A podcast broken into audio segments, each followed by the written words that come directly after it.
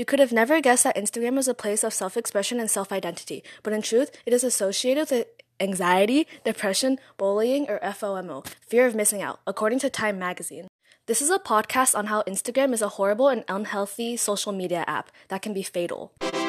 Instagram is bad for your health. Since Instagram is full of cheerful people posting about their life stories, it's pretty hard to imagine that some people are suffering from anxiety and depression. You would never be able to guess that. However, compared to other social media sites like YouTube, even though both have great qualities such as expressing self identity and self expression, the only major difference is that Instagram can cause anxiety and depression. Social media posts can also create feelings of inadequacy and low self esteem.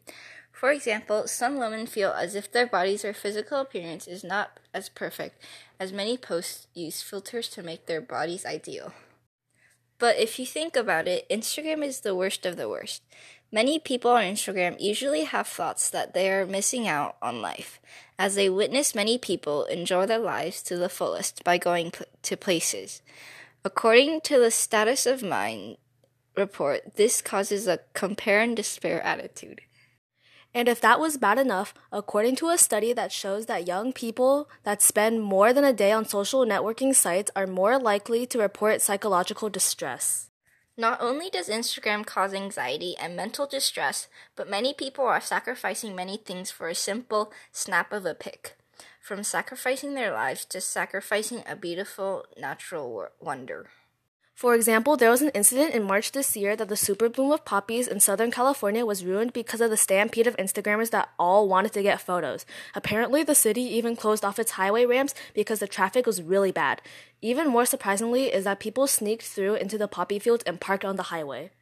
The park's daily visitors increased dramatically from 60 visitors a day to 2,000 visitors a day. Many are Instagrammers wanting a picture with the delicate flowers. Many people, many people go off trail so they can pose next to the golden flowers. Little do they know that just the slightest damage can kill these flowers, such as stepping on it, laying on it, or sitting on it.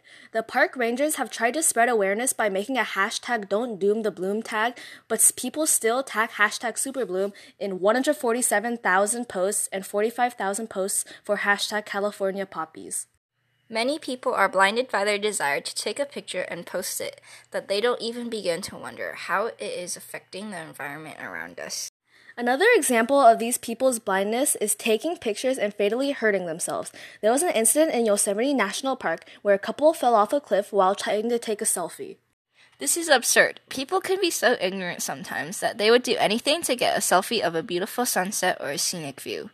It's very ironic that people still fall to their deaths more often than you think, when there are warnings not to stand close to the edge of a cliff.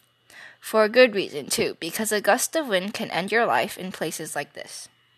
Another example is when a tourist accidentally stumbled off the cliff at Eagles Peak while trying to take a picture. It was actually one of the two deaths that happened that week. Many people are unaware of the dangers that taking a picture might take on your life. On average, 12 people a year fall off the Grand Canyon due to accidental slipping, trying to take a picture, or doing risky actions at the edge of the cliff.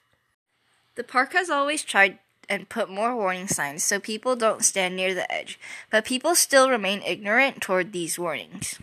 People also don't seem to understand the fatal damage that they can cause to the environment around them due to trying to take a picture.